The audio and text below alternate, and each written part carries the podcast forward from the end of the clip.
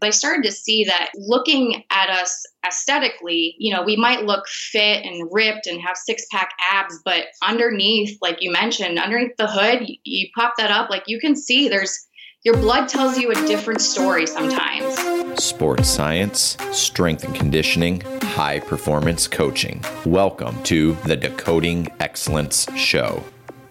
Today's episode of the Decoding Excellence Show is brought to you by VALD Performance, the makers of the NordBord, the Dashboard, and the Groin Bar. Whether it's return to play, rehabilitation, or performance testing and training, VALD Performance has the tools you need. So, who's actually using VALD performance technology? I don't know, something like 14 NFL, 19 NCAA, 15 English Premier League, 7 English Championship, 5 NBA teams, and 6 MLB teams. They have the tools you need to get the best out of your athletes. Check them out at VALDperformance.com. Welcome back to the Decoding Excellence Show. This is part two with Katie Mark. If you haven't listened to part one of this episode, please go back, listen to the show. It was an incredible show. Katie talked about everything from the gut microbiome, hydration and sport drinks, to exercise induced muscle cramps. It was, it was chocked full from start to finish with high quality materials that not a lot of other podcasts and other nutritionalists are talking about. But part two in Katie Mark's show today, we start to get into the weeds about a lot of other things as well. We start talking about the differences between fit and unhealthy, and sometimes how athletes can be incredibly fit for competition, but underlying when you're looking at blood markers can be entirely unhealthy. Katie then goes into discussing periodized nutrition, how different macro and micronutrients are important at different seasons and different phases of high rigorous training schedules. And then she gets into the discussion of high protein diets, the myths, the facts, the realities of it, um, and starts really debunking some of the research out there and really goes into it. It was a fascinating conversation, and I really took a lot away from what Katie Mark shared on the second half of this show. Towards the end of this thing, we start talking a little bit about some of the lessons that she's learned from mentors and her experiences uh, working within Rio um, for the Rio Olympics 2016. And uh, and again, I I cannot thank Katie Mark enough for coming on the show and really setting a high bar for the other nutritionalists and uh, and people coming onto this show. She was prepared, and it was incredible from start to finish. So. A little bit of a different show. I sit back, I take notes. I uh, I don't ask so many probing questions because Katie really just uh, stole the spotlight on this thing, and and she was on a roll, and I just wanted her to keep going. So uh, please enjoy the next hour and 15 minutes of the Decoding Excellence show. Grab a pen, grab a paper, get prepared to take some notes because this thing was incredible. So, without further ado, here is my conversation, part two, with Katie Mark. And welcome back, the Decoding Excellence Show. I'm joined with Katie Mark, and we are on uh, what is otherwise the second half of the show. And if, uh, if for the listening audience, if this is the you know the first half of what you're listening to, then I would suggest that you go back, listen to part one, because you're going to be missing out on a number of different great topics that Katie discussed, which is uh, and, and way more in detail than what I'm going to summarize here, but certainly just the importance of the gut microbiome and how that impacts athletic performance and how you can get a better understanding of that as far as fueling and real food strategies to promote a healthy gut uh, environment. Certainly, Katie shared a tremendous amount of information as far as sport drinks and hydration. And I use the word sport drinks with air quotations around it. Um, but really, should athletes actually have sports drinks? Are there better rehydration strategies? And Katie discusses a lot of that in, in uh, the first half of the show. And then we started to talk about sort of uh, muscle cramps and exercise associated muscle cramps and the science or lack thereof of actual science to it. And um, some of the research and some of the products out there that is actually sort of combating this thing. So if you haven't listened to first uh, the first half of the show, go back, download it via iTunes or elsewhere, your podcast listening of choice, and listen to it because it's an amazing first half of the show. But um, for all those that are now joining us in part two, uh, again, Katie, welcome back to the Decoding Excellence Show. Thanks, Adam. I appreciate it. Uh, yeah, part one, I know is a lot of information. Um, but it was all great information, and uh, thanks for the intro. I really appreciate it. Um, so, for those who haven't listened to part one, um, just briefly a little bit about me. Um, I graduated from Tufts last December with two master's degrees a master's in nutrition communication and a master's in public health. Uh, then moved back to Miami, where I was born and raised. And so I've been working part time um, as a research and development uh, consultant uh, for nutrition, so various nutritional companies. Also work as a sports nutritionist um, and a, a, writer in sports nutrition. Um, some of my work's even ghostwritten. Um, so doing a lot of that and also training a lot as a competitive cyclist. Um, you know, I train about 10 to 15 hours a week, uh, you know, which kind of cuts into my work. Um, but it's all, you know, my training also helps, um, you know, being a sports nutritionist and, and being able to uh, apply the science. Um, and, uh, you know, before, you know, a lot of this that I'm doing right now, it's, also before I'm starting a dietetic internship this summer um, because I'd like to become a registered dietitian nutritionist um, so I could start working in pro sports. Um, and I'm, I'm, really excited. I, my dietetic internship is through a, a program called Wellness Workdays um, based in Boston. And um, I'm actually focusing on sports nutrition and entrepreneurship. And I've got some really cool rotations lined up uh, for six to seven months of 1,200 hours of work. So I'm really excited. Um, I'm going to be working with uh, the registered dietitian for University of Miami Athletics, and um, I'm also got a great opportunity to go out to Colorado and work with one of my favorite sports dietitians, Bob Seebohar. Um, he was the former director of sports nutrition at the University of Florida. He was also a sports uh, dietitian for the U.S. Olympic Committee. Um, he's a phenomenal sports dietitian, and I'm really excited to go out there and maybe hopefully tour the U.S. Olympic Training Center. That would be really cool.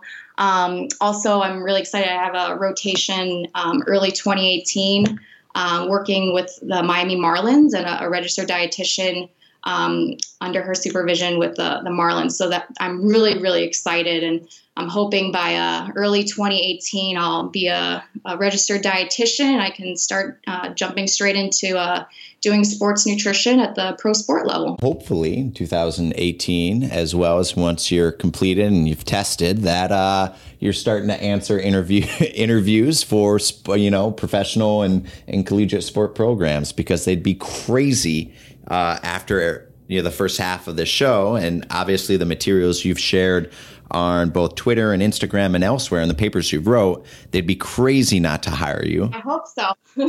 right? That's that's the plan. That's the plan.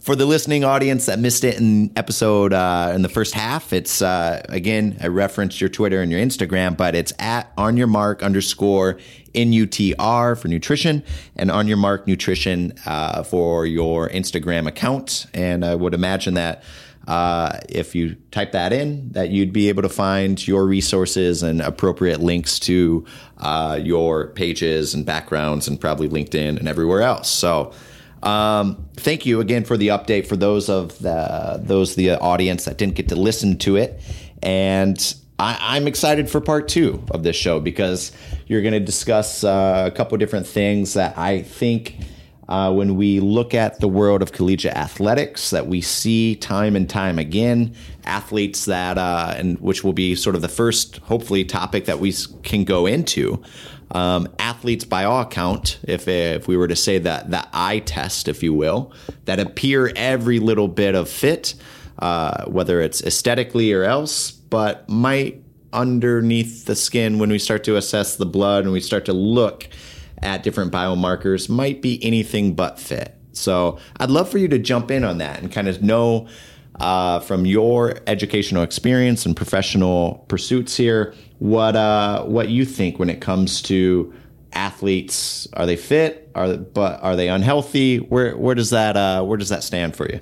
So yeah, this is a really really important topic, um, and I really um, I was interested in this a long time ago or a few years ago when I started doing um, blood analysis and blood testing, not just on myself, but uh, for different athletes and, and testing for certain biomarkers because I started to see that, you know, looking at us aesthetically, um, you know, we might look fit and ripped and have six pack abs, but underneath, like you mentioned, underneath the hood, you, you pop that up, like you can see there's your blood tells you a different story sometimes. Um, and so there was a great paper um, that was published uh, recently um, titled Athletes Fit But Unhealthy.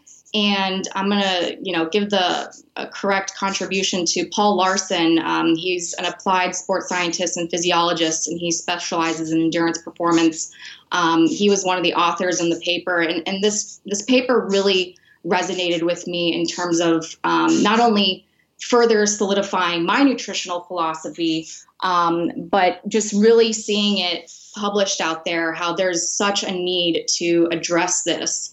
Um, and pretty much the observation is that you know we see athletes who are fit but unhealthy, and, and we see that unhealthiness. Um, you know, through biomarkers, um, through blood testing, through bone mineral density.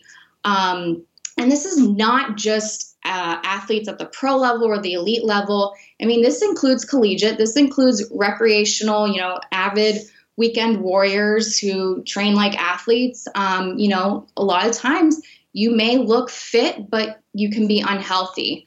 Um, and I think this is really important to educate people, you know, what are the definitions of fit um, and healthy? And they have very different meanings. Um, you know, specifically in taking it from the paper, uh, fitness is the ability to perform a given exercise task, and health explains a person's state of well being. Um, and in that well being, you want your physiology and all your systems in your body to work together in, in harmony.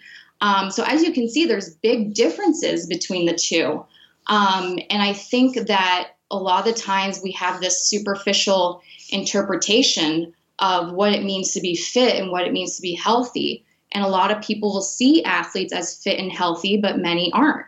Um, you'll see that a lot of athletes will have high triglyceride levels or high fasting blood sugar, insulin, and all of that's going to predispose you to certain diseases. And athletes aren't immune to chronic disease. Um, they they just like the general you know population. There's certain risk factors that still apply to them.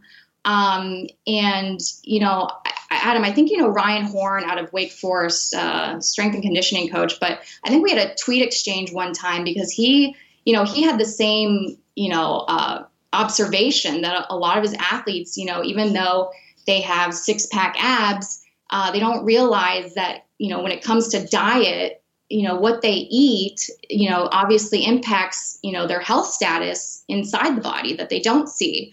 Um, and really it's this idea that you know you can be fit but from unhealthy training and or an unhealthful eating combination that's going to make you unhealthy on the inside um, and so really it, it's you know this excess high training intensity or training volume and you know or excess of intake of like processed and refined dietary carbohydrate you know they can really contribute to poor health in athletes and in, and in the long run you know, impair their longevity. Um, and just as a side note, in relation to this, you know, when talking about processed and refined dietary carb- carbohydrates, don't get me wrong, carbs are important for, for an athlete, um, especially obviously at higher intensities. But I'm seeing a lot of the times, and this is really through social media, I've seen how some of these, uh, you know, whoever it is, either sports nutrition departments or um, you know, maybe it's students that are, are doing it, or I don't know, um, dietetic students, or um, you know, strength and conditioning coaches, whoever it is working or fueling athletes. Sometimes I see the foods that they're using to fuel athletes, and it's like this process stuff. Like, you know, it's just I feel like maybe I'm wrong, but their their take on it is that oh, we just need to get them energy and and sugar so that they can you know you know train. Um, but it's really not considering the context of you know their their fueling. You know sometimes you don't need like if an athlete's eating before they go train you know they just had lunch two hours before their training like why do they need to eat more especially you know you know junk food or some of these processed foods right before training? Is it really necessary? Um, and this kind of goes back into a, a deeper topic where um, which i'll kind of touch upon later on is this whole you know improving metabolic efficiency. Um, and so, you know, this is where this high volume and or high intensity training as well as the modern diet which a lot of athletes you know focus on this highly processed and refined carbohydrate. And you know sometimes it's promoted um, among certain nutritionists or coaches whoever. Um, and it's really in a way contributing to an unhealthy athlete. Um, because in so many ways this you know highly processed and refined foods it's poor nutrition. And this can cause um, increased inflammation in the body. It can also um, you know impair your ability to burn fat for fuel which is really important. Um, and you know all this these forms of sugar which athletes you know may believe is necessary for better for performance. And of course depending on the context it is um, but that's not always the case, you know, 100% of the time that you're exercising. Um, and so this really, this, you know, this modern diet um, really can lead to poor health. And like I said, in the short term, it's going to, you know, produce inflammation. It's going to impair your ability to burn fat. Um, it can increase uh, free radicals in your body, so oxidative stress. And over time, this is going to you know lead to chronic inflammation and that's going to associate with reduced health but not only that there's other dietary factors um, that really contribute to this like excess alcohol um, you know, omega 6 consumption is, is pro inflammatory. So having too much of that compared to omega 3s, which is anti inflammatory, you know, the trans fat, and, and not just diet, but lifestyle factors, the stress, so different types of stress that's also including psychological stress um, excess exercise, all of this is going to contribute to chronic inflammation. Um, and really, that's where it comes down to where, yeah, we have athletes who are fit, but they're unhealthy. And it's because of all these things that I, I previously discussed. Um, and so it's like, okay, what do you what do you do from here? What's the goal? And you know, this is where I you know incorporate into my nutritional philosophy, not just for myself, but you know, in my work is you know, I want to improve obviously the performance of an athlete, and there's certain foods that are going to help that. Um, you know, certain carbohydrates, like yeah, if you're doing a really hard, you know, or long run, maybe you know having sugar in the form of you know some processed food that wouldn't be good for you if you weren't training at that intensity. Yeah, that would be appropriate um, under certain circumstances, but you know, my goal is to improve health while increasing fitness. Um, and that really comes down to diet. Obviously, the training part, the high training volume and intensity, that's obviously not my, um, I don't think that's really my uh, scope of practice. I would leave that to coaches. Um, but in terms of diet, um, focusing more on replacing highly refined carbohydrate with healthy natural carbohydrate. I like to focus more on fruits and, and foods in their wholesome uh, form. Um, and you know healthy fats and plenty of protein which i'm a huge advocate of protein which i'll talk about later on um, but all these things and and there's really cool ways to manipulate um, especially related to carbohydrate intake um, manipulation to help improve fat burning um, and improve certain biomarkers that are important for metabolic health. Um, so, really going off of that, I, my goal is to, you know, especially since, you know, this need of where we're seeing that athletes are fit but unhealthy. Uh, actually, I'm just going to throw out a quick example. Um, I had an athlete who, um, you know, not like lean. She she's lean, um, great shape, has abs, uh, works really hard and is is fit. Um, but then when she got her blood tested, she saw that her fasting blood glucose was near pre-diabetic levels. And you look at this athlete and you're like, you got to be kidding me! Like, there's just no way you are near you are pre-diabetic. I mean, there's just no way. Um, and that was really what was really fascinating was that instigated a behavior change in the athlete because it was this fear like, oh my gosh, I can't believe this. now I need to do something about it. Um, you know, now I need to listen to you. and you see this difference because you know athletes are not immune to these problems and um, you know so obviously the hard part is you know how do you get the athletes to make a change um, and it really comes down to behavior change and, and some of the ways you can do it is by showing them data in their body, you know, blood analysis, looking at different, you know, like cortisol levels, testosterone levels, uh, bone mineral density, you know, all these different things that are going to tell you a different story and really can motivate an athlete to make a change. Um, and so that's really what I focus on. I really think that optimal performance, I think sometimes, you know, in terms of, I, I know you've seen this all the time, Adam, in sports nutrition, it's always focused on fueling the athlete. And you look at the fuel, and a lot of times it's just, you know, I don't, you know, it varies, but a lot of times poor fuel.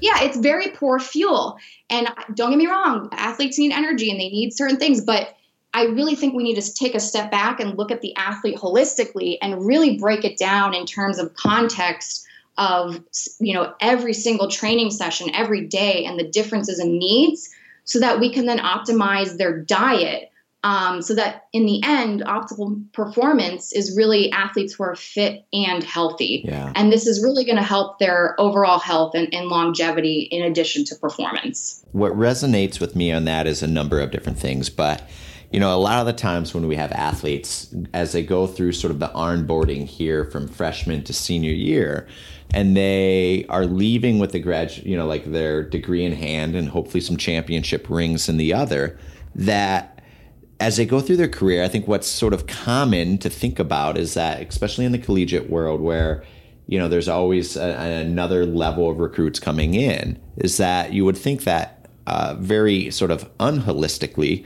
uh, you would think that you know it's a a churn and burn sort of situation where they should be leaving worse.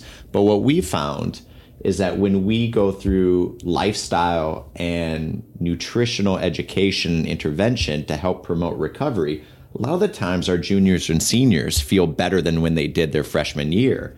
And uh, while their bodies might be older and they might have a little bit more mileage, a lot of our athletes at that time really turn a corner because they start to understand how much nutrition pays uh, plays a, a, an importance when it comes to the management of inflammation. A lot of the times, the freshmen, as they walk into our facility, never really know how good their body's even supposed to feel because of the overconsumption of, you know, uh, low nutrient dense foods and high omega 6 and pro- inflammatory foods and poor sleep or an increase of alcohol intake as they sort of leave the nest and actually come to college for the first time, poor nutrition and intense training.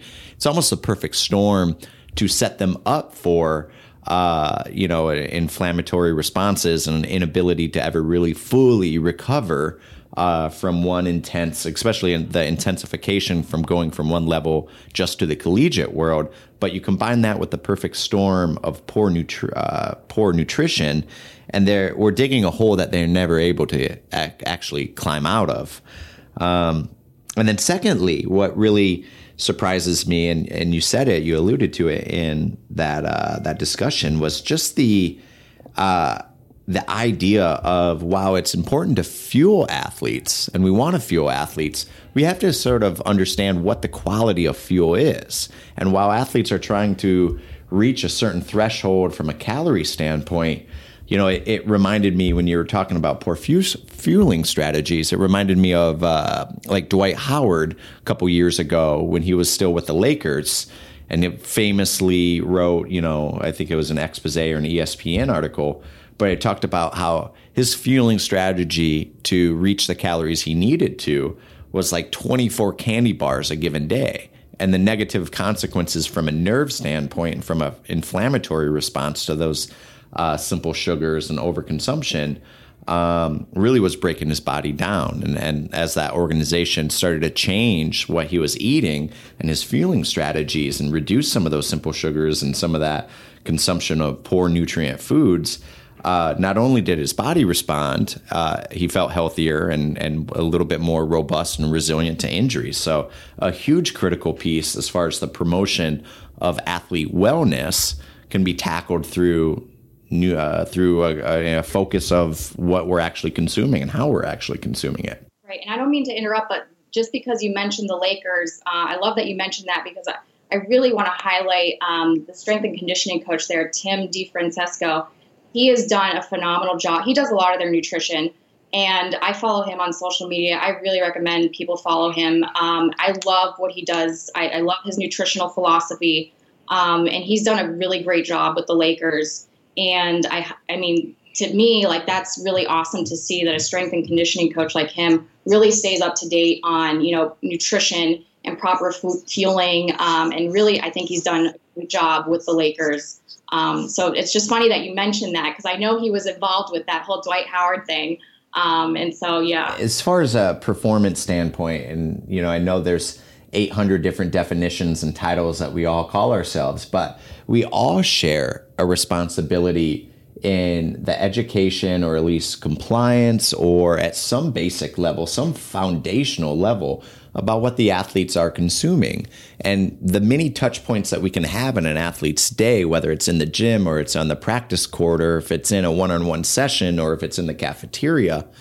I mean, if we're all considering at trying to, you know, influence positive performance, then I think we all sort of owe it to an athlete to do our very best work in all the modalities and trans transdisciplinary uh, foci that we we have to to to increase performance. I agree, one hundred percent.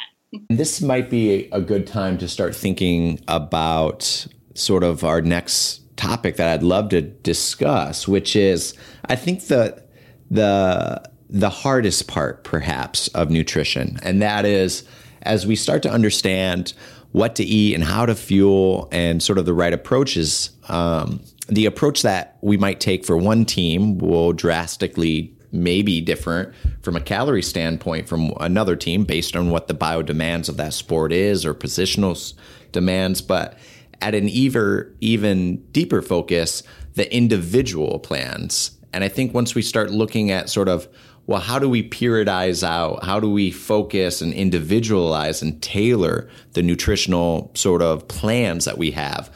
That becomes a little bit more of a challenge. And I think it, it takes a greater attention and maybe a more of a team base, something like a registered dietitian coming in to work with a program that might just exceed the skill sets, the scope, uh, and the expertise level of all the various other sort of transdisciplinary team that you have. So I would love to hear a little bit more about sort of what a periodized nutritional plan looks like, at least uh, whether it's in collegiate or professional or even sort of an individual uh, plan. Yeah, no, you hit it on the head. Um, it, it is hard to do, you know, more individualized nutrition in certain settings like team settings, like basketball or football or soccer or whatnot. Um, but it's really needed. And there's this concept, and I've been doing this for quite a few years um, called periodized nutrition. And essentially, it's it's nutrition periodization tailored to training periodization. So, periodized nutrition is you know you use strategies to combine your exercise training and nutrition um, with the ultimate goal of you know getting certain adaptations that are going to enhance your exercise performance. Um, and so, when you periodize your nutrition, your your nutritional intake is going to change in response to different periods of your training. Um, so, you know, as you know, um, in you know athletes training, we have macro cycles, microcycles, mesocycles, and all those different things have different energy requirements um, and even reco- recovery requirements um, nutritionally. Um, and so, going off of this, um, one of the goals, or a couple of the goals under periodized nutrition, how I see it is, you know, fueling for the work intended. So that's a real simple way that you can explain to an athlete um, how you know obviously your trainings and your different even day-to-day variations um, are going to require different fueling strategies. Um, and also under this i see the concept of improving metabolic efficiency which is uh, really a coined term by uh, bob Seebohar, who i mentioned earlier uh, phenomenal sports dietitian. Um, and essentially with metabolic efficiency is that um, you're trying to be a better fat burner and you're trying to use as much fat as you can up until a certain exercise intensity before you have to switch to carbohydrate. And this is really important um, because, and I really highly recommend that people read um, Bob Seebohar's book, Metabolic uh, Efficiency Training, because it really explains this very well very simply, especially for athletes, they could read this. Um, but really, you're trying to manage your blood sugar and you're using different food combinations to do so. And, and, the point of this is to get you to rely less on simple sugars during training or competition and really getting your body to become more efficient at burning fat at higher training intensities. Um, and really, the, the great health effects of this is that it's going to help reduce risk factors for certain metabolic disease, you know, in this case, like type 2 diabetes. Um, you know, this is going to help, you know, have better fasting blood sugar levels, more sustained energy, um, and lower your calorie needs per hour during exercise, and even body fat loss. Um, and essentially, with this, you're having you're using different nutritional strategies that are essentially uh, focused around manipulating carbohydrate intake. Um, but really, this is so important um, to to incorporate this, and it really goes down to um, individualized nutrition, obviously. Um, and don't get me wrong, this is not a, a high fat, low carb, low carb, high or, or high carb only or high fat type of diet. It's really this is where it's not black or white. I really don't see nutrition like this, and um, you know, I used to be, as an example, of, I was very big into the high fat, low carb or the ketogenic lifestyle, and I was ketogenic for six six months. Um, and I really believed in it because, you know, being an endurance athlete, I wanted to rely less on sugar when I'm doing these 100 mile rides. Uh, I wanted to be focused on, you know, being good at burning fat. Um, and it's, you know, some people might say, like, oh, but that's really more so for endurance athletes. You know, if you're a basketball player, like, you know, you need the carbs or whatever. Um, but no, I really think be, being able to be metabolically efficient um, is for everyone because even at rest and you at lower intensities, you want to rely more on burning your fat rather you want to spare your muscle glycogen, your liver glycogen. Um, so really, it's for all type of athletes. Um, but you know, this goes back to this constant fight we see in sports nutrition of high carb versus high fat. And like I said, I used to be a proponent of high fat, low carb, and but I moved away from it when in all honesty, when I read about metabolic efficiency training and how really it's gray, it's a gray mix of carbohydrate and fat. It's really not black or white. Um, and this is really emphasized through periodized nutrition um, because there are benefits to, to high carb and benefits to high fat. Obviously, really high intensities, if you're going to go sprint 100 meters in the Olympics, carbohydrate is important. Um, but you know, in certain trainings, you can decrease the amount of you know carbohydrate you intake and become a better fat burner, and especially important in, in certain um, in certain sports. Um, so with this, periodized nutrition is is really cool to me. And one of the things I don't know, Adam, if you've seen this on my Twitter, but I talk a lot about train low, um, and I just love the concept of train low. Um, pretty much it's a, a, ter- a term to describe training with low carbohydrate availability. So this means like muscle glycogen or low liver glycogen or a low carb intake during or after exercise. Um, and this really is the goal is to help get training adaptations to improve your performance, and one of them being being better at, at burning fat during um, exercise and also improving blood glucose levels. Um, and there's all different ways to train low, and you know, I use it as an endurance athlete, um, but it really, I think it's applicable to anyone. Um, you know, some of the ways are to train fasted or train twice per day. So you can train in the morning and then have little to no carbohydrate and then train at a lower intensity in the afternoon. Um, you can train with uh, low carb intake during, you know, long training exercise. Um, and there's a concept of sleep low, so training late in the day and then going to bed with carbohydrate intake that's restricted. Um, and really, I, I just love these these different methods, and it's it really comes down to um, how incorporating them um, is really important because it comes down to the periodization of an athlete's nutrition. And obviously, you know, these different things like train low is not only just one of them, which has like I mentioned, all different types of strategies under it. But there's also train the gut, which um, Asker Jeukendrup, who I talked about earlier, this the purpose of that nutri- nutritional strategy is to allow for faster absorption of carbohydrate and reduce GI distress. So you would do that during training. Um, also, train high. So, training with high carbohydrate availability, training dehydration, um, and or you know even improving training adaptations by using certain supplements. So, nitrates, dietary nitrates, um, especially from beetroot juice, is a perfect example. Um, and so, these are just different nutritional training uh, methods under periodized nutrition um, that are really really cool.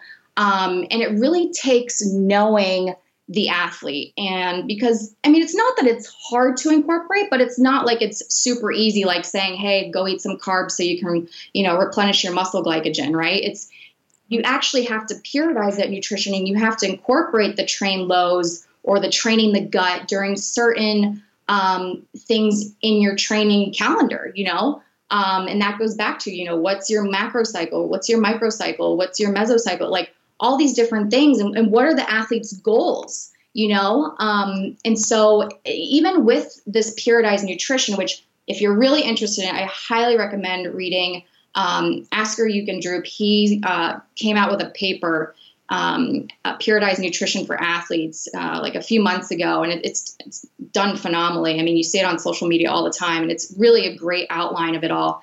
Um, but there's still you know he even says it there's some unanswered questions you know like how many days per week do you implement these nutritional strategies? You know what should the intensity or duration be when you're using some of these? Um, like as an example when you're training fasted um, you know after how many weeks are you going to see these effects? Um, and so to me as a sports nutritionist as well as an athlete you know because i implement these nutritional strategies i understand the perspective and what you have to consider as a um, you know sports nutritionist working with an athlete you know what you, what things you have to consider when you're going to implement this into an athlete's um, training plan. Um, so as an example which relates to training low and specifically training fasted so um, you know training after uh, early in the morning after a, uh, um, you were sleeping in a fasted state and not eating anything before training um, you know one of the things i consider is obviously you should go at a lower intensity. Um, but if I was going to incorporate this train low, I also consider the environmental conditions. So let's just say, as an example, I say, okay, Tuesday, um, this is going to be an easy day on the bike, and I'm going to do a train low strategy.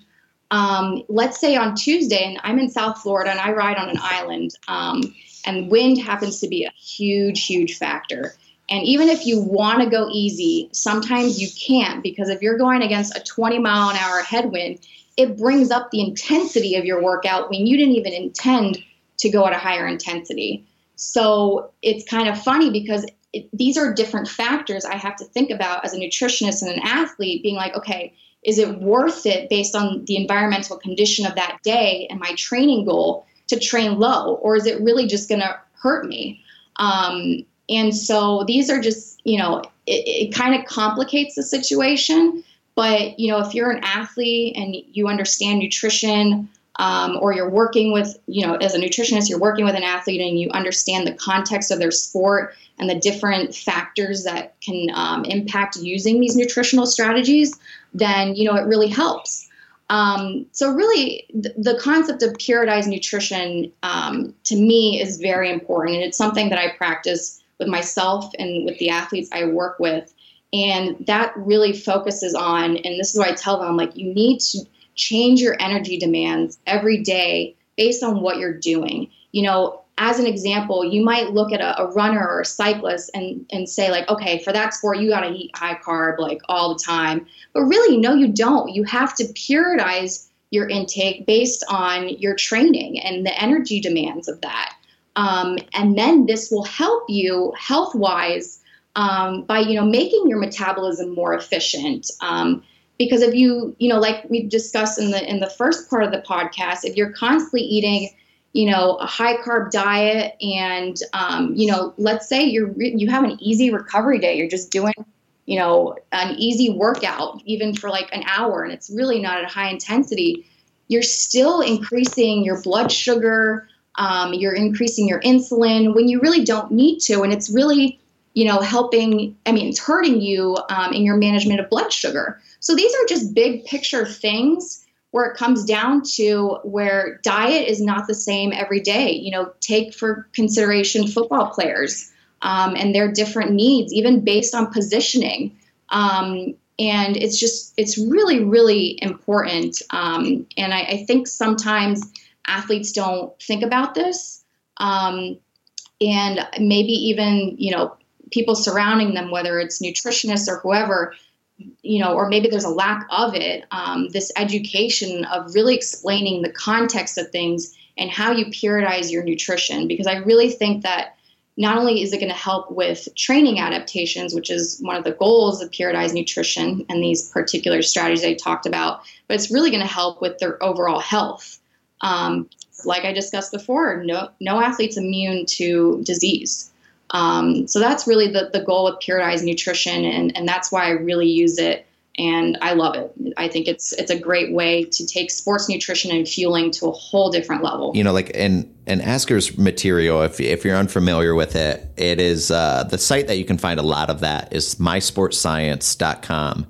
And uh, his graphics, I think, not only the graphics, the visualization of them, but the material that he shares is easily digestible, which is sort of a pun, but uh, an educational pun, if you will. But uh, uh, the materials that he shares are are top notch, and uh, and from a periodized nutrition standpoint, I love the fact that we're tying in, you know, the emphasis of training and the influence of what you're nutritionally intaking and how the the two obviously work so closely together.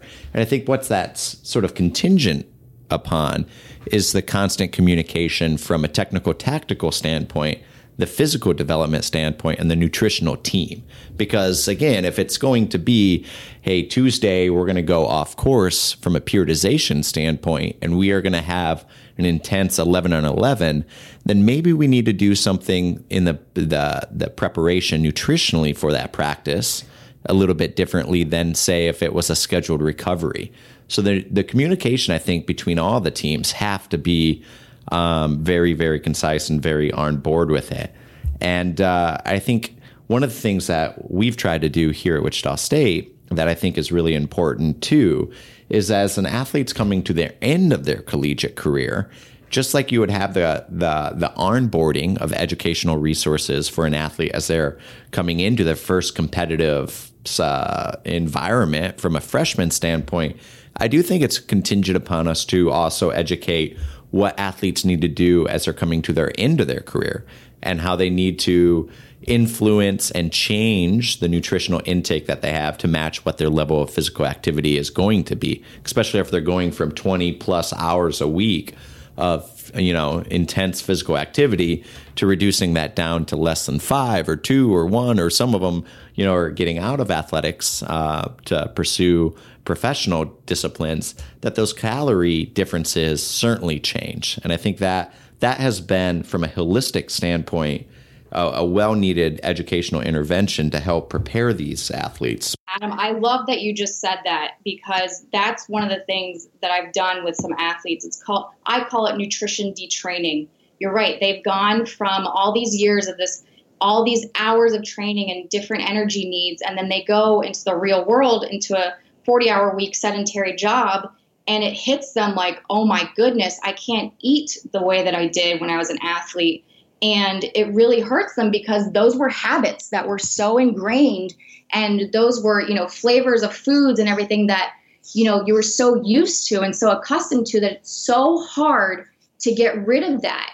And then they see weight gain and, and you know, all these different health effects. And, you know, I just have, you know, one example. I've worked with um, a couple tennis players who played collegiate tennis and you know it's just funny like when they when they're done and, and they're out in the real world how i've seen them freak out about this. And you know they can't go for the 400 calorie starbucks latte anymore um, because they're not playing tennis like they used to. And it's it's a big problem. And they have no clue because they weren't equipped with anything um, nutrition education wise on okay how do i change my eating habits that i've done for so you know this even happened to me when i was a tennis player competing like my my my uh, nutrition intake was obviously different than um, when i stopped playing and i had a hard time realizing that and i'm pretty sure i gained weight Um, and it's really, really important. And I call this nutrition detraining. And this is not only important for collegiate athletes, but look at professional athletes, especially those in the NFL, and how, oh my goodness, the, the differences that happen once they retire and they go and they're, you know, I don't even know what they're doing in their retired life, but, you know, let's say relaxing. Um, and they're not training like they used to, they experience the same problem. And so that's one of the things that I do with athletes because I get it, and it's it's very psychological too. Um, and I call it nutrition detraining. And I think all of that material that you shared has been well needed to be discussed. And, and, you know, maybe the the last thing I wanted to kind of talk about as we sort of come towards the end of potentially hour two here is a topic that I think Brandon Marcello uh, spoke about last year at the Seattle Sports Science Conference uh, that Dave uh, Tenney hosts out in Seattle, which is coming up here in a couple weeks, uh, typically the second week of June here. But gave a, a tremendous topic uh, conversation about sports nutrition and talked a little bit about uh, protein in this discussion. And I, I'd love to hear your thoughts as far as uh, how much protein a body can utilize, high protein diets in general, the effects of uh, of protein from a body composition standpoint, and just some of your your, your thoughts on the topic. Yeah, I love this topic. Um, in fact, personally, um, I really think that protein should be the default macronutrient, especially for athletes. Um, and I think uh, when people think of protein, I feel like in a way they think that it's only for muscle protein synthesis. Um, and I feel like, I mean, obviously, yes, but there's other functions of protein that are so important that your body uses it for. And it's not just going straight to your muscle. Um, it, I mean, it's growth and maintenance. So obviously, muscle and, and connective tissue. Proteins used in enzymes. It's used in hormones like insulin and glucagon. Um, it's used a bit for energy. You know, forming glucose from amino acids. Um, proteins are used in transporters in your gut. They're important in uh, immune function, so they form antibodies. Um, they're used as neurotransmitters. They help maintain acid base balance and maintain fluid balance. So they're really, protein is so important in your body. And I think sometimes people forget, or maybe they don't know, um, it's not just going to your muscle. And so, you know, we really do need a bigger intake of protein than I think we see um, in the American diet. And, you know, this kind of goes to okay, how high is high? And in all honesty, um, I before I, I I've, I've been an athlete who's focused a lot on high protein. Um, but you know, I'll be honest, I didn't really know what specifically is a high protein diet. What is it really? Um, now, if you look at the recommended daily allowance, which the RDA, it's um, 0.8 grams per kilogram of body weight per day for protein. Um, and really, this is just this is not the optimal level. This is really just the minimum level.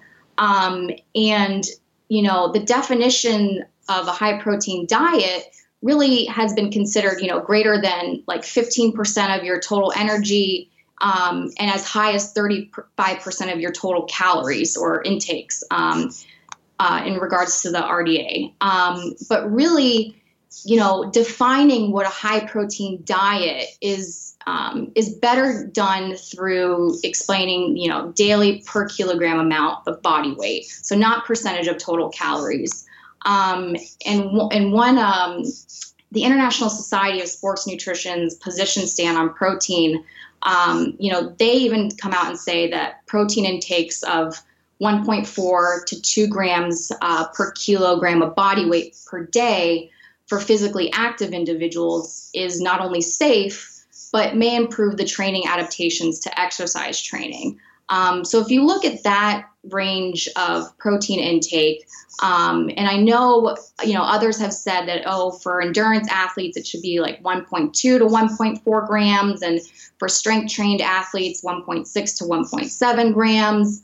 Um, but and and for those who are like in intermittent sports like basketball, should be like 1.4 to 1.7 grams. But really, the upper limit has been around like two grams per kilogram of body weight per day um, as protein needs for athletes. Um, and I'm going to talk a lot about uh, Dr. Jose Antonio. He's a good friend of mine He's he's awesome. I don't know if you follow him on on social media, but he's he's great. And he is the CEO of the International Society of Sports Nutrition. He's also um, one of the leading researchers on high protein diets. Um, and he's fantastic. He's an associate professor at Nova Southeastern University down in South Florida.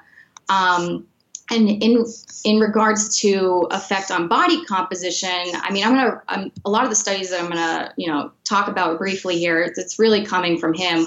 Um, you know, in terms of body composition, you know, a high protein diet can be favorable in in um, helping the energy balance equation, and really it can have a protective effect on preserving lean body mass during weight loss. So I'm sure you've seen a lot of athletes, Adam, who, you know, they're trying to lose weight. And so they have this caloric deficit. Um, and with that, you're to lose muscle mass, which you don't want to do because then you have to start all over again and build up your muscle. Um, and studies have shown that if you increase your protein intake, you can still gain muscle mass even when you have a caloric deficit. Um, and so, you know, just briefly touching upon some of uh, Jose Antonio's work, you know, in 2014, he he had the first study that showed um, high protein diet study. It was the first one, and it was also higher in calorie. They didn't find a change in body composition when um, they did 4.4 grams per kilogram of body weight per day, which is very, very high. Um, and they measured body composition and performance, and this was this is five times the amount the RDA of 0.8 um, and they found no effect on body composition. So, um, in resistance trained individuals. And this was at the point con- uh, considered a true high protein diet. And, you know, he did a follow up study in 2015 um, using resistance trained men and women. And um, the protein was 3.4 grams per kilogram of body weight per day and they combined this with you know a periodized heavy resistance training program and they saw a loss in fat mass and there were also no side effects found so this was showing it was it was favorable on body composition. Um, and there was no effect on on blood lipids or markers of um, kidney function. And so this was really this is important research. And i feel like a lot of times um, when you see in the media about high protein and, and you know if you eat too much protein it's going to lead to body fat. Well we have studies right here that if you do a simple pubmed search which you know any um, nutritionist or dietitian or whoever in science should be able to do um, you can find these studies and you know even uh, another study that he did um, in 2016, it looked at high protein diet on um, the health and body composition in resistance trained men. And um, it was actually the first randomized crossover trial for high protein diet. And they found that even overfeeding on protein um, didn't have uh, a negative effect on body composition. And, you know, it's like, okay, so how does a high protein diet, um, you know, how does that help body composition or how does it not hurt body composition? And you know, one of the things is is that you know you can look at the thermic effect of exercise, so how much you're burning there. Um, then you can look at non-exercise activity thermogenesis. So examples of this would be like you know walking around or you know um, walking upstairs or you know um, moving your shaking your leg or whatever things like that. Um, and then also combining the dietary protein's thermic effect. So the, the the thermic the burning of you know from this feeding, the thermic effect of feeding. And for protein, it takes it's between um, like 19 and, and 22, somewhere around there, percent uh, of the protein that's burned um, just from you know digesting protein. Um, and you can if you compare that to carbs, it the thermic effect of carbs is around 12 to 15 percent, somewhere around there. Um, and then fat is like very low. I think it's around like two percent. Um, so if you look at the thermic effect of protein, you're seeing that there's a greater caloric output. So you're burning more calories um, because of this protein intake.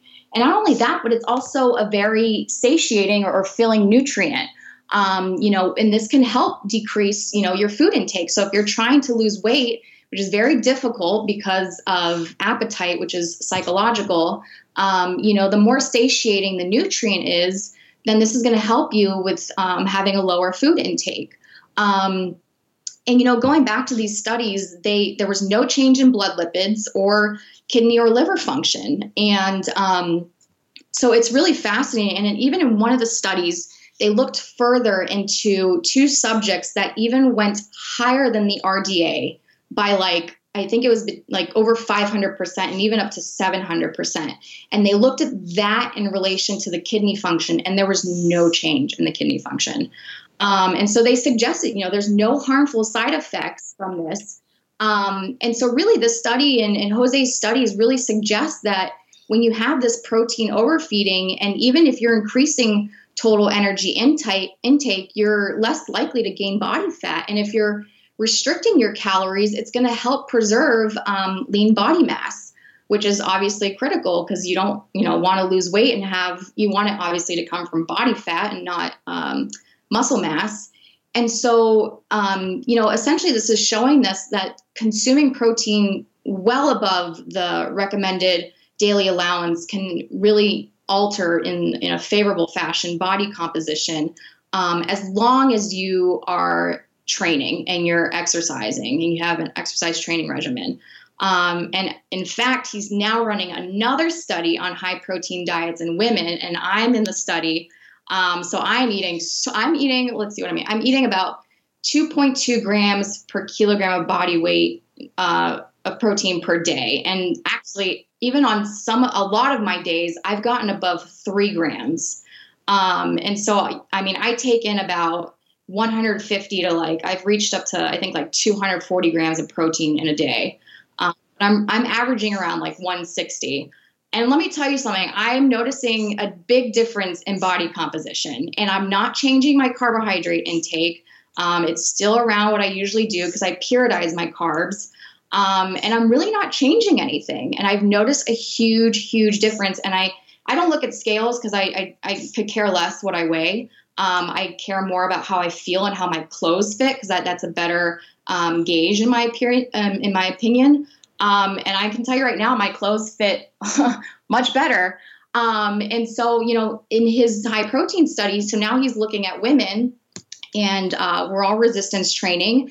And I don't know, I'm not sure what else. I don't know if he could tell me what else he's looking at because I actually don't even know if I'm in the control group or not. But, anyways, um, but I, I think also he's looking at bone health um, and how it affects um, bone mineral density, which is another thing that I'm going to talk about.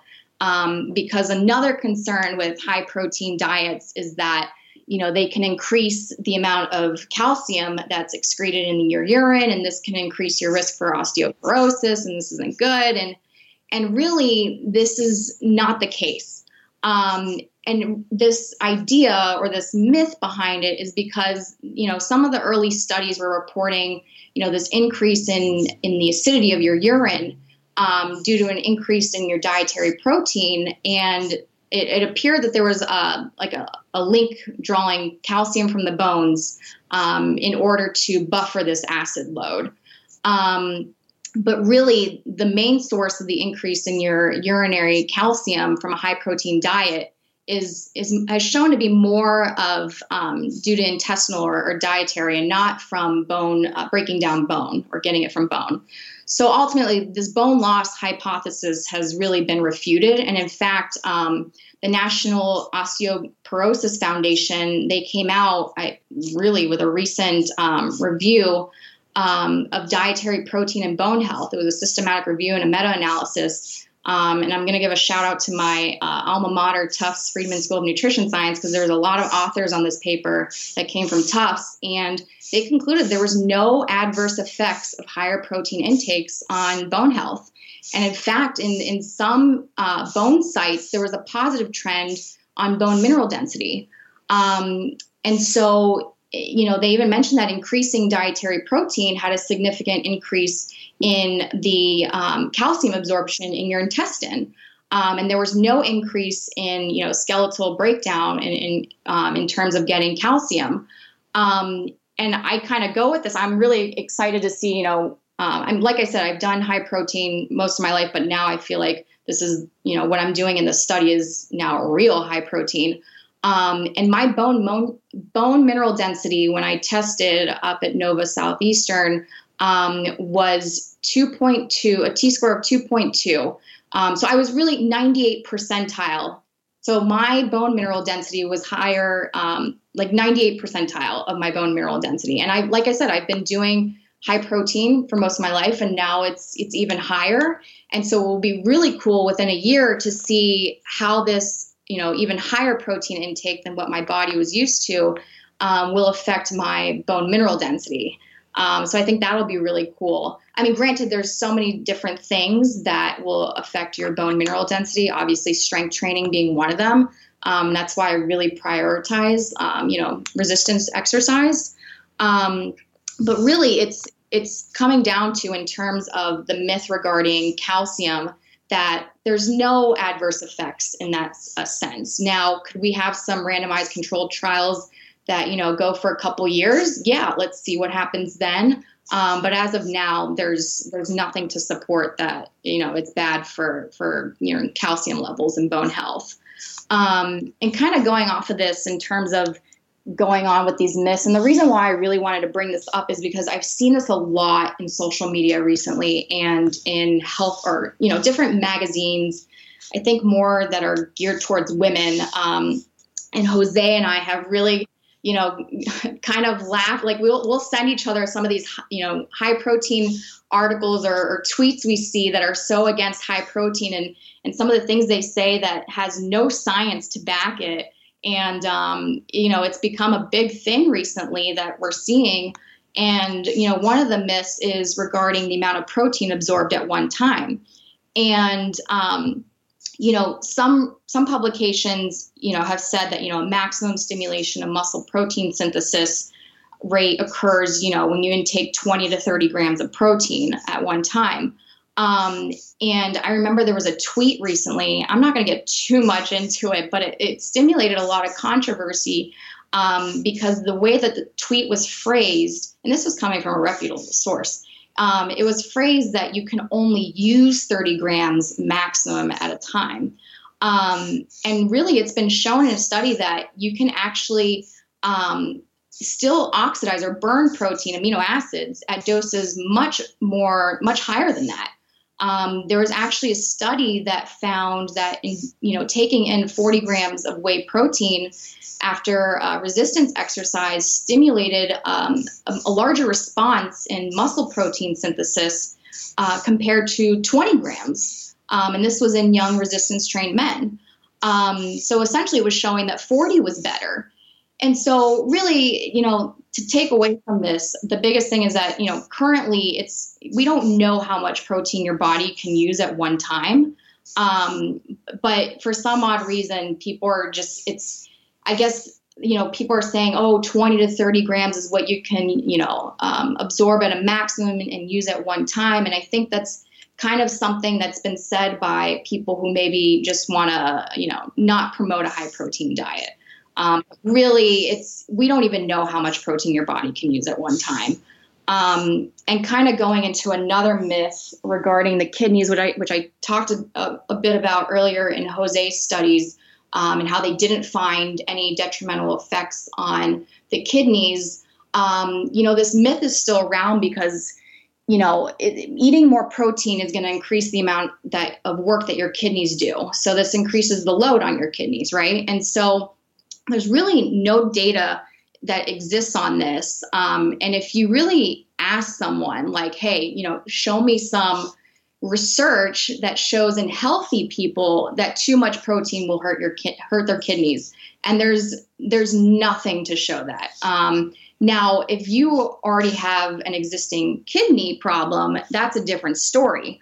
Um, we're not talking about that. We're talking about a healthy population there's no detrimental effects on the kidneys. And, and like I previously mentioned in Jose's three studies up there, there was nothing. Um, in fact, Stu Phillips, I don't know if you've heard of him, he's another great researcher. Um, and he had a, a, review that came out on um, higher dietary protein diets and weight loss, and specifically a focus on athletes. Um, and he specifically states that, um, you know, an examination of the statements that come from the Institute of Medicine um, with respect to the protein RDA um, in the United States, as well as the World Health Organization's report on protein intakes, there really is no evidence to link a high protein diet to kidney disease. Um, so when you see this out in um, you know, in you know some health magazine, or you see a tweet that you know, oh, you shouldn't have high protein because it's gonna the effect on the kidneys or whatever. There's nothing to back that. And this also leads me to okay, so why is there so much misinformation about this in the media? Um, and honestly, I, I don't even know. Like, I, for instance, I've had conversations with Jose on this. You know, why are people stating this? And you know, I went and I looked back at some of my nutrition textbooks, and that same statement, you know, regarding the kidney function was in there. And um, it's just really fascinating that, you know, why is this information there? and misinformation. And you know, I've even asked some uh, registered dietitians, for instance, because I was like, hey, like, look, I'm gonna, I want to send you some of these studies to, sh- you know, regarding you know high protein diet, and I'm just curious as to why you know people you know still promote these myths.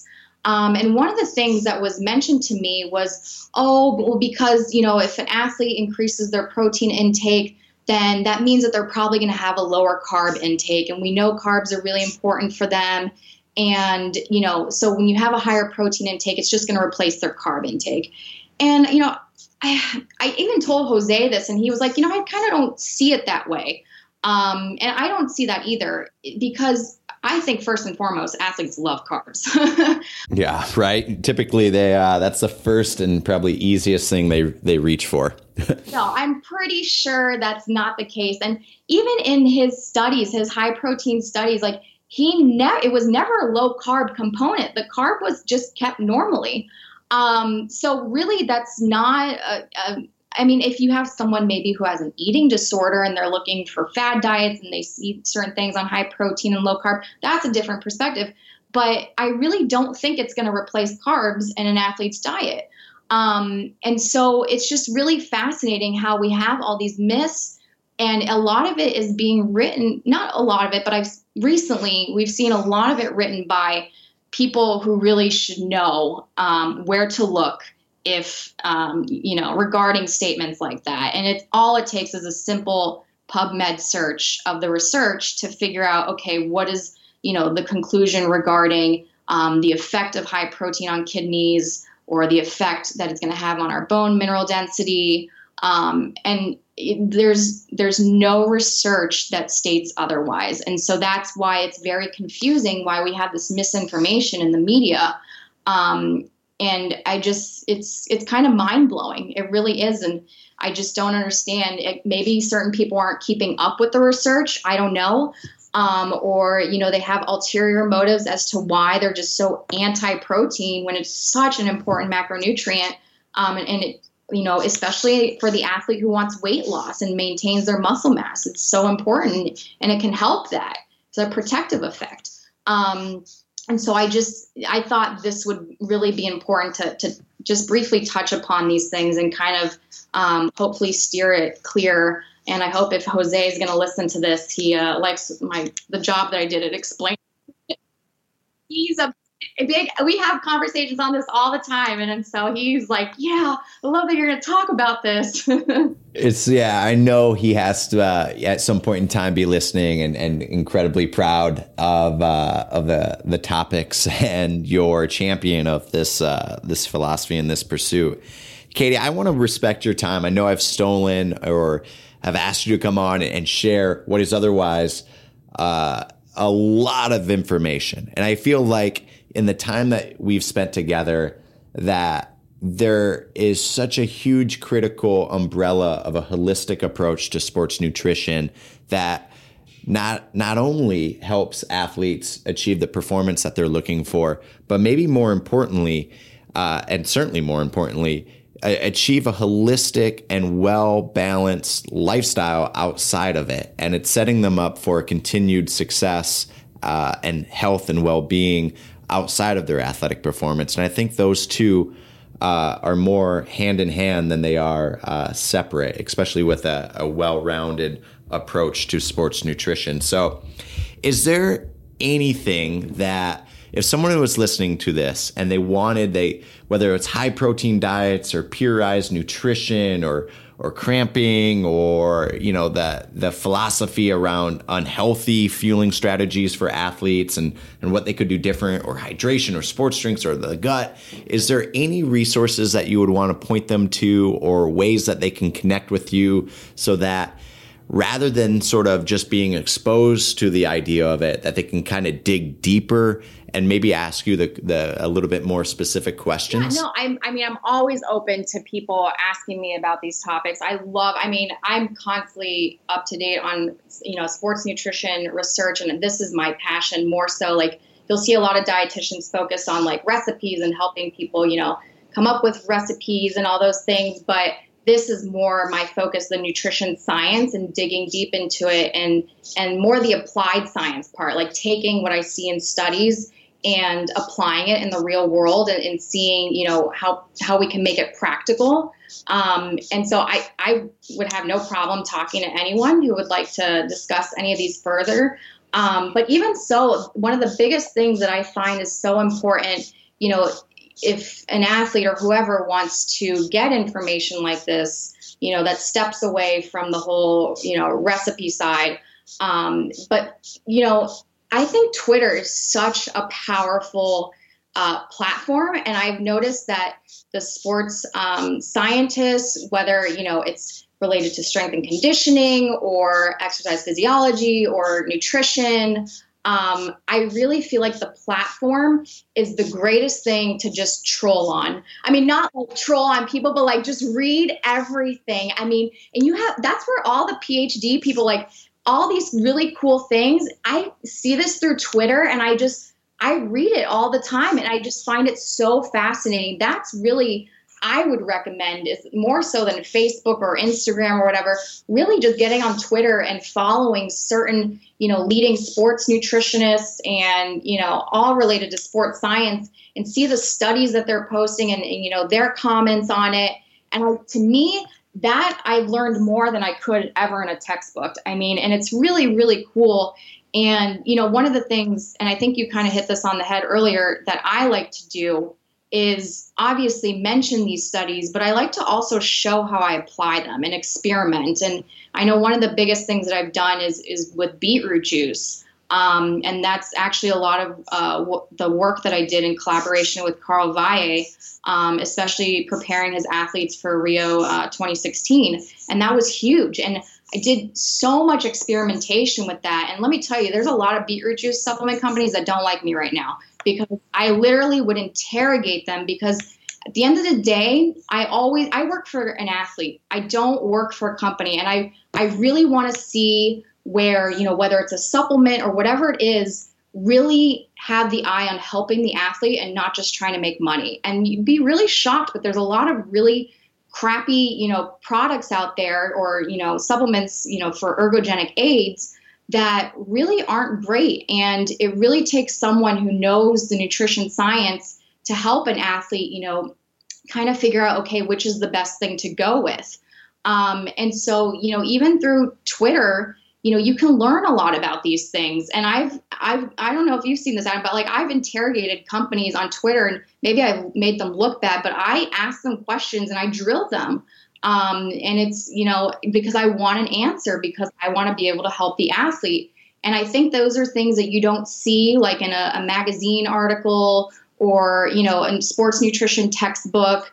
Um, this is like real life stuff. It's a, taking the science and applying it um, in the real world. And, and it's, it's really cool. And so, you know, if athletes did want more information on this, I would be more than happy to talk about it. And I would be more than happy um, to steer them in a direction of, you know certain people that they can read what they write um, on Twitter. Um, as that's really a, a, great platform for for learning about all these things. And I've ha- actually had athletes that I know and don't know that have reached out to me and been like, "Hey, I really love what you do on Twitter. Like, I love reading some of those things because I don't get that perspective from in anybody else."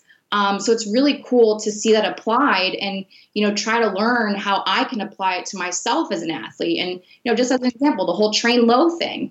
Um, and so that's where I would say if you wanted more information, it really is coming from you know these these scientists that are talking on Twitter and, and applying the science and talking about it. So that's that's definitely my recommendation. And for the audience, again, I know I mentioned it earlier in the show. You can find Katie on Twitter at on your mark underscore nutr. Um, and I, I agree with you. I absolutely think I think it's a great playground to experiment, to learn, to to get a better understanding of the various sort of disciplines and uh, research and and uh, information each of these disciplines is sharing and how they uh, relate with each other and how our performance team can continue to uh, do what's right for the athlete. And you know, much like Carl, I love the fact that you hold hold them account accountable to uh, what their marketing claims are, because I do think that most likely companies hire a PR team or an advertising team or marketing team, but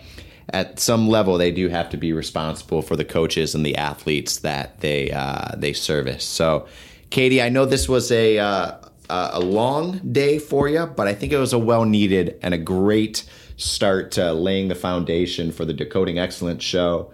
And uh, uh, I, I honestly feel like the next nutritionalist that comes on, um, whomever they may be, uh, has incredible big shoes to fill because this was a comprehensive, full picture approach to uh, sports nutrition. And I just can't thank you enough for coming on. No, thank you, Adam. I really, really appreciate it. Thanks so much. Thank you.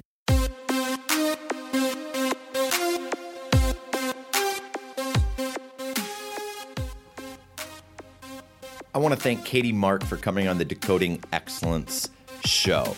I took a bunch of things away from part two. And if you haven't listened to part one, I highly suggest you go back, download the episode, and listen to part one as well.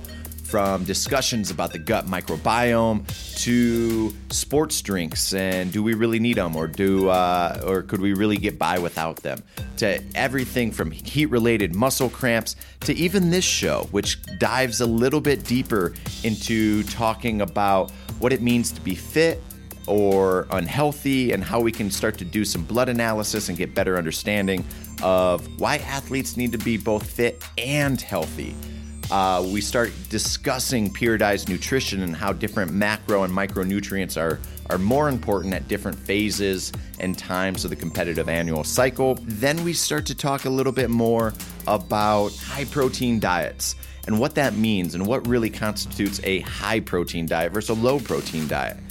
I took a lot away from this show, and I just cannot thank Katie Mark enough for spending and investing a couple hours with me discussing everything from athletic nutrition and what it means and how athletes can harness their nutritional interventions and support to really get the best performance out of their bodies and hopefully stand on the podium and, and accept a gold medal around their neck. Want to thank Katie for that. Want to thank our sponsors, VALD Performance, as well.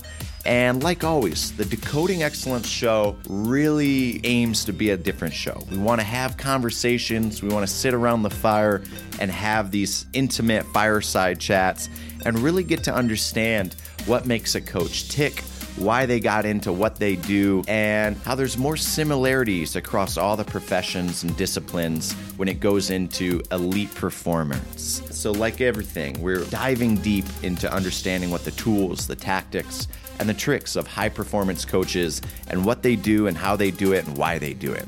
If you've resonated with any of the materials in this show, please go onto social media, share this show or on whatever platform of your choosing, and then log on to iTunes and give us a five star review. Your reviews on iTunes goes a long way for allowing other people that might be unfamiliar with the Decoding Excellence show to being exposed to it. So it does help us move up in rankings, which only allows for us to get a little bit more exposure, which only allows for other coaches to find the show easier. So pay it forward, go onto iTunes, give a five star review, and start investing in the next class of high performance coaches.